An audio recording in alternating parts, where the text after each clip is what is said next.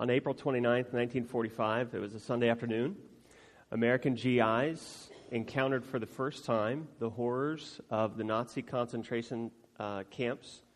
Before they even entered, they counted 39 railway cars just full of dead bodies. That's before they even got into the camp. Uh, they were just left there. That, that was just the beginning, right?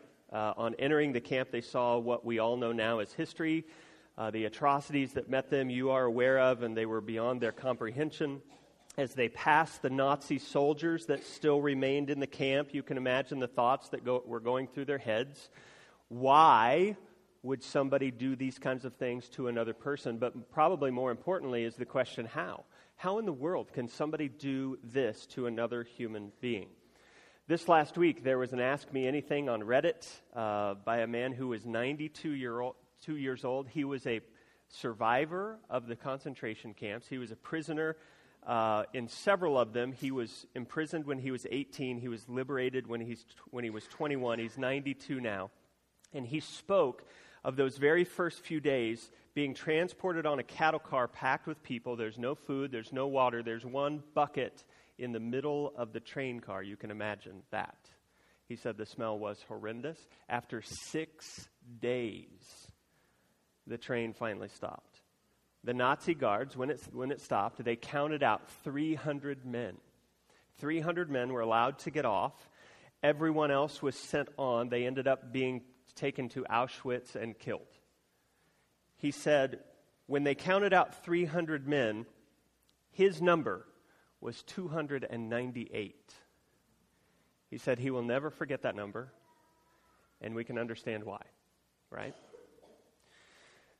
The GI's question, your question, my question how can people do this? There's a book entitled uh, Less Than Human. It explains that even ordinary people can do extraordinary, uh, crazy, demeaning things to other people, and you only need one ingredient. You don't have to be a psychopath, you just have to be good at dehumanization. That's the, that's the term. Dehumanization.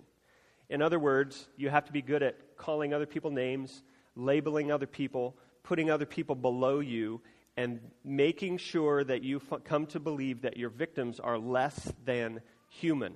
The book says this thinking about your enemies in subhuman categories is a way of creating mental distance, of excluding them from the human family. It makes murder not just permissive, but obligatory, because after all, we should kill vermin and predators. Okay? Relabeling people is powerful. The early American settlers did this with Native Americans. They called them savage beasts. The Japanese invaders of China called their victims chankoro, which means something like a bug or an insect. Before 1994 Rwandan genocide, the Hutus who killed the Tutsis referred, routinely referred to them as cockroaches, right? And the Nazis would refer to their Jewish prisoners as rats. Sometimes, when they were feeling charitable, they would call them by their names, which were nothing more than numbers. Our 92 year old survivor's number was 177153. When we slap dehumanizing labels on people, it is much easier to strip them of their dignity and to mistreat them. And so, what, what we need to come to realize is that this behavior is nothing new. It's been around forever and it still exists. It's always existed, even in people we look up to. A quick example is in Luke chapter 9. In Luke chapter 9, Jesus and his disciples, who we kind of look up to, they're in a Samaritan village. And the Samaritans that they are preaching to are not receptive to Jesus' message. And so James and John come up to Jesus and they say, and they're, they're famous for this line Jesus, do you want us to call fire down on them? Which is partially hilarious because they thought they could, okay? But it's also very sad because it's almost surely racially motivated. Almost surely. We know that because just a, ch- a, few chapters before, there was a similar reaction in a Jewish town called Nazareth. They didn't reject, they didn't accept Jesus' message either, but James and John didn't come forward to call fire down on their Jewish brothers, now did they? But these Samaritans, that's a different deal. They're half breeds. Their daughters were called cradle menstruants. I will leave that to your own research. Let's just say it's a very derogative ter- term. Uh, it meant that Samaritans were perpetually unclean and not fit to worship God. They're vermin. and they need to be exterminated, so let's call the fire down. This is nothing new. Even the American GIs, 50 years later, 50 years in the 90s, they will recount what really happened that day. They didn't just walk in, they didn't just walk by the Nazi soldiers in disgust. They chased them down, they bludgeoned them with their guns.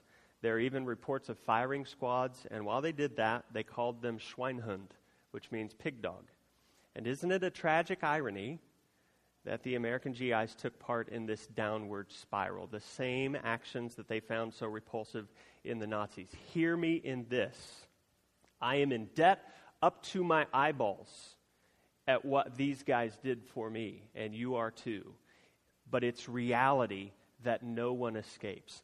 It's a trap and it's a trap that everyone falls into. You, me. We cannot divorce ourselves. Wherever we go, whatever field we walk out on, whatever room we walk into, whatever road we go, down, there is this craving within us to be better than others who occupy the same space. In order to be better than, what do we do? We assign names, we put labels on people, we run others down, we point out their faults, we tell everybody what's wrong with the system, not to them, of course, not face to face, but to other people who need to be better than as well. Are we tracking yet? Have we been there? We are stepping through the book of Acts.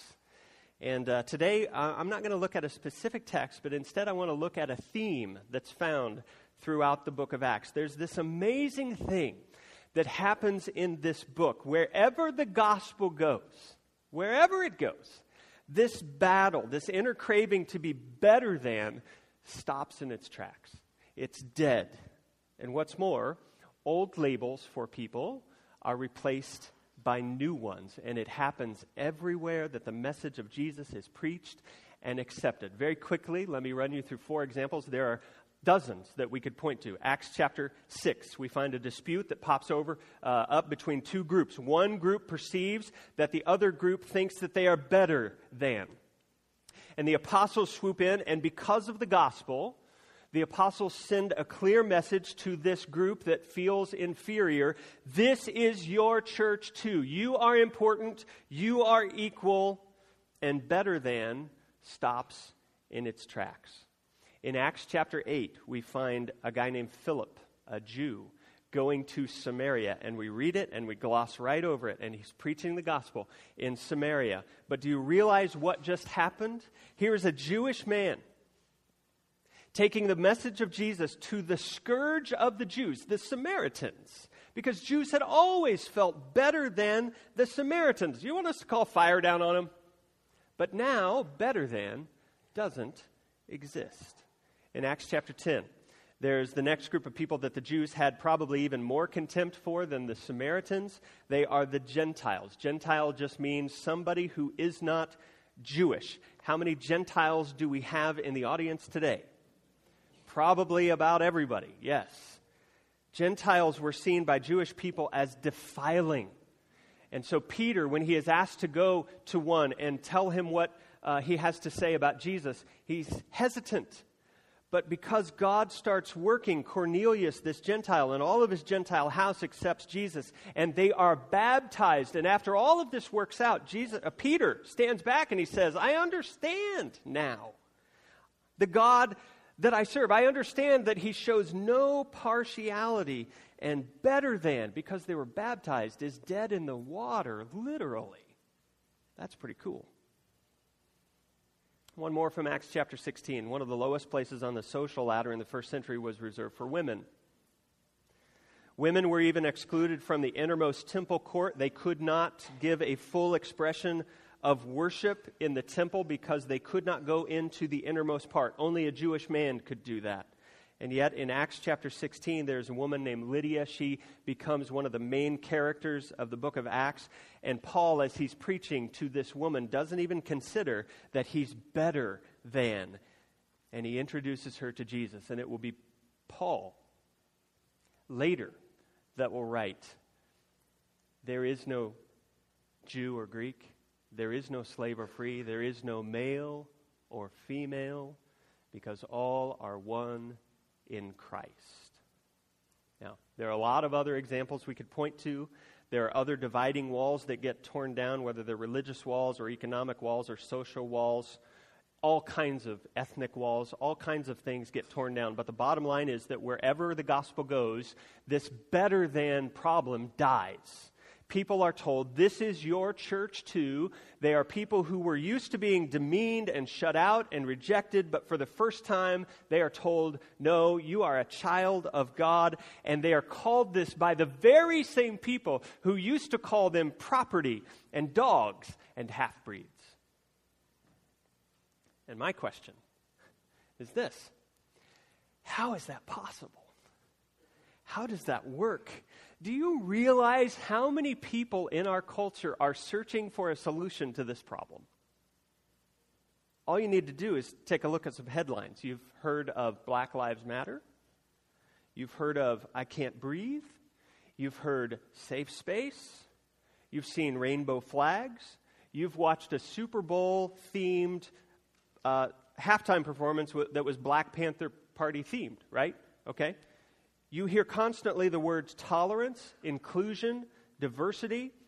And here's my question How are these movements doing? Are they bringing about the equality and acceptance that is being chased after?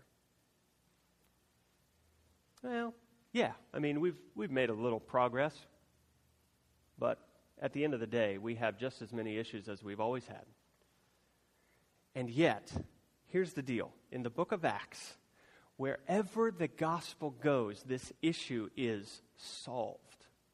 And so, what that means is that all of our attempts as a society to solve this better than problem are only attempts to do what the gospel has already done. I cannot underscore that statement enough.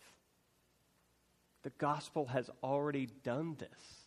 It's the solution that we're after. And so the next question is how in the world can that be? How can the gospel solve better than? How is that possible? Anthony Evans says this racism isn't a bad habit, it's not a mistake, it's a sin. The answer is not sociology, it's what's that word? Theology. Theology. Okay, so let's talk a little theology. I'm going to give you a theological statement, we'll unpack it. Here's the theological statement that I'm going to make. Christianity is exhaustively inclusive because it is absolutely exclusive. That's the statement. Who said that? Let's work backwards. Jesus said this. John chapter 14, he says, I am the way and the truth and the life. No one comes to the Father except through me. When we talk of Christianity being exclusive, we mean it's exclusive in its means, in the way that it works. There's only one means, there's only one way to be right with God. There aren't several paths up the mountain, there's only one. Jesus said, I'm it. It's exclusive. He's the only way. In Acts, the disciples said it this way, and I read it at the very beginning of our service. They said, there is no other name under heaven by which we must be saved. Why? Because only Jesus' life and death can pay for sin. Being good enough isn't good enough. Being religious isn't enough. Being nice isn't enough. Only Jesus is enough. We could say it this way We aren't good for God, God is good for us. He is good in our place. God is good for us. That's how it works. It's exclusive. Okay. Now, that truth has tremendous implications for what we're talking about because our culture is tied to what we do and who we are. And if salvation is attained by something that I do, by my own goodness, then it would affect my culture, who I am, and what I do. And it would probably be the case that I would have to abandon my culture in order to be saved if salvation was attained by my good works. Let me explain it this way because everybody's eyes are, are they're glossing over. I could see it. How many of you like to wear hats? Yes. How many of you like to wear, uh, when, I don't often wear a hat, but when I do, I like to wear a baseball hat. And this is the best baseball hat ever. Right? Especially with the gold KC. Isn't that amazing? Yeah, okay. Now, Some of you may not like to wear baseball hats. Maybe you like to wear what's next? A fedora. Anybody? Not many takers? Okay, all right. What's next? What do we got? A straw hat. Any any straw hat takers out there? Very they're a couple. Couple straw hats. Okay.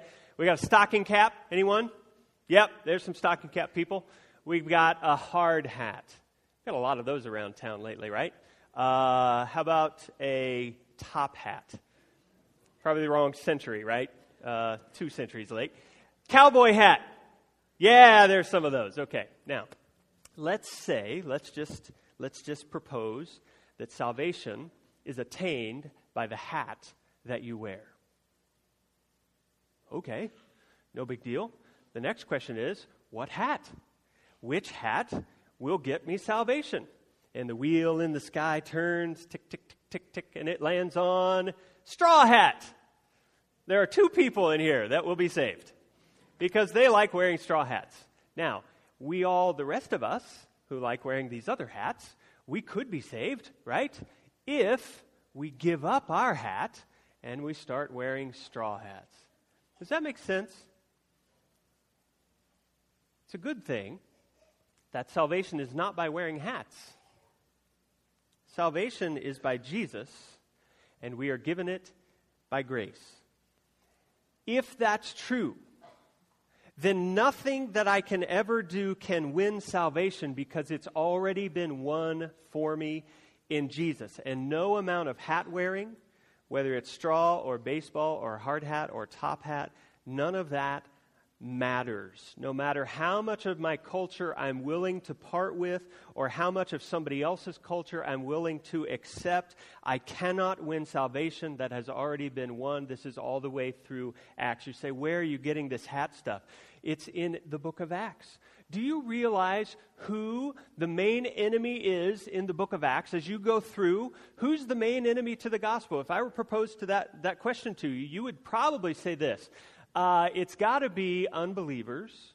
It's got to be people who were idol worshippers who worshiped some other God. Those are probably the main enemies of the gospel. And it is true, they are in there, but they are not the main enemy. Do you know who the main enemy to the gospel was? Christians. Christians. What? What, what are you talking about? Christians. Yes, I should say a certain kind of Christian.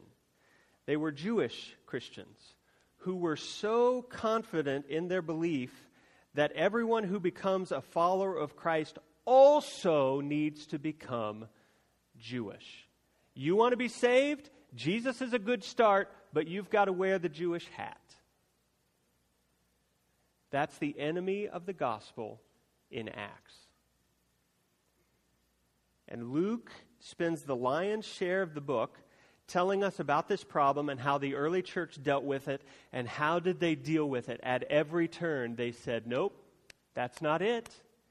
It's Jesus. It's Jesus alone. There is no other name under heaven by which we must be saved. Nothing you can do can win salvation. Gentile believers, you don't need to become Jewish. You don't need to put on the Jewish hats and the Jewish customs. Nothing you can do can win salvation. It's already been won for you. Only Jesus can win salvation.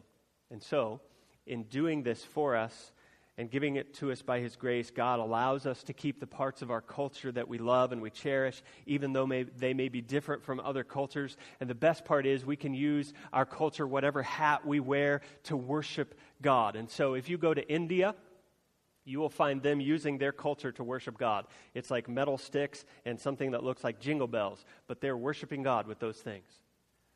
And if you go to Africa, people will worship him with great drums and great beats and great dances because that's their culture. And if you go to Scotland, people will worship him with bagpipes and kilts. I have no idea why, but this is what they do, right? And if you come to America, we worship him with electricity electricity, right? Plug in the lead guitar. That's an American thing, right? Is the exclusiveness of Christianity. It's only through Jesus that allows Christianity, Christianity to be the most inclusive movement ever. That's awesome. That's the theology. And that theology will change our lives. Martin Luther King, when he was talking about the parable of the Good Samaritan, said this. He said, The Good Samaritan, when he encountered the man left on the road by robbers, he saw him as a human being first, who was a Jew only by accident. He said, The good neighbor looks beyond the external accidents and discerns those inner qualities that make all men human and therefore brothers. I love that phrase, external accidents, because that's a good test for us. Do you remember James and John? Who came up to Jesus, said, Let's call fire down on these people. What they were seeing when they did that were the external accidents. They were seeing foolish people, Samaritans. That's what Samaritans were called by Jews, foolish people. They were seeing the least of nations. They were seeing people who were forbid, forbidden from the temple. They were seeing people that we should treat as Gentiles, that we shouldn't even eat with them. We definitely shouldn't marry them. Many scribes in the Jewish faith would not even utter the term Samaritan. And so, centuries before J.K. Rowling came up with He Who Must Not Be Named, the Jews were doing that. That nation that must not be named. Jews would go around the country of Samaria to avoid Samaritans, even though it made the trip longer. And it's understandable that James and John want to call down fire, but Jesus is not about destroying people. He's about destroying the walls that divide them. And so it's the same Jesus in Acts chapter 1, verse 8, who says to these very disciples, these same two guys, I want you to take the gospel and I want you to go to Jerusalem, and then I want you to go to Judea, and then I want you to go to, anybody know it? Samaria. Samaria. And in Acts chapter 8, the gospel does go there, and they accept it. The Samaritans accept the gospel. What? That's kind of, what? We, we need to go check that out. The, the leaders in Jerusalem church say, we need to go check that out. And so they send a couple guys. Look who they send. They send Peter they send John. So John goes off to Samaria to check out the Samaritans. I wonder what his thoughts were. I know what he used to think, but now he knows the gospel. This same John who determined that these people were subhuman half breeds and that should, should be exterminated, let's call fire down on them. Now he knows the gospel.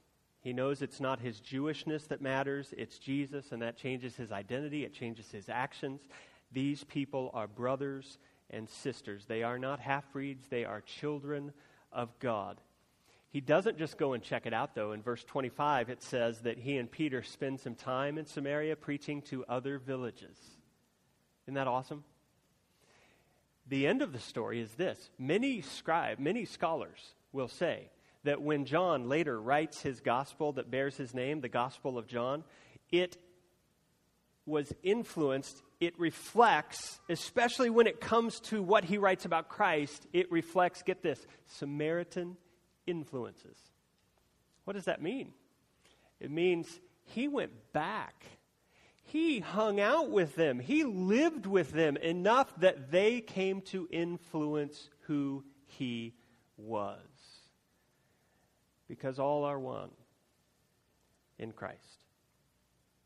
How does somebody change like that? Here's the key remember the gospel. That's it. Remember the gospel. How can I look at somebody who is different from me and say, This is your church too? Remember the gospel. A crucial step in remembering the gospel is this table that we come around every week. The table is about reminding ourselves that Jesus made room for us when there was no room. But also, and just as much, its purpose is to remind us that we have opportunities to make room for others at this table. The table is designed so that there's always one more chair. Have you ever been in a place where there weren't enough chairs? You go off searching for chairs. This is never one of those places. There's always another chair, there's always one more place at the table, and that place is likely to be for somebody who you feel is a Samaritan in your life. But if you believe the gospel, that it's only by grace and Jesus' sacrifice that we're saved, if you believe that, then you'll find the ability to hold the chair for them to, and to honestly look in their face and say, Because of what Jesus has done, I'm saving this seat for you. Would you come and sit beside me? Because I don't belong here either. Isn't it awesome that we can both be here? It's because of Jesus. We are the same in our need. Don Carson says this. He says the church is not made up of natural friends, it's made up of natural enemies. What binds us together is not common education, common race, common income levels, common politics, nationality, accents, jobs, or anything else of that sort. Christians come together because they've been saved by Jesus Christ. We are a band of natural enemies turned into friends who love one another for Jesus' sake. Christian love is mutual love between social incompatibilities. Will you remember the gospel today? I'm going to have the band come out. And during this time, I want you to do three things. And these three things are to help you remember the gospel today. And remembering the gospel is the only way for you to overlook the external accidents in other people and see brothers and sisters in Jesus Christ. Here's, here are the three things I want you to do. Uh, we're going to have guys on the bus come and play three songs, okay? And during those three songs, I want you to do three things. Number one, I want you to worship. I want you to worship. Number two, I want you to share in communion, and there are communion trays all around the auditorium. Uh, I want you to go to a station closest to you. If there's somebody around you who you know can't get to a station, would you serve them today? Would you go and get communion for them and bring it back to them? Okay? And then third, and this is this is the hard part. Hey guys on the bus, come on back. uh, this is the hard part today. Okay. Um, I want you during one of these songs. You can do this in any order. Okay. If you want to take communion first, great. If you want to worship second, and then do this, or if you want to do this first. The third thing is I want you to tell somebody. I want you to go go to somebody in the auditorium and I want you to look them in the face and I want you to say, I'm so glad that because of what Jesus has done, that you're a child of God and this is your church too. I'm so glad that, that you're at the table, that there's a chair for you. And it is, isn't it awesome that we can both be here because neither of us belong? Right? Surround the table, worship and go engage with somebody. I'm going to turn it over to the guys. I want you to stand. Let's worship.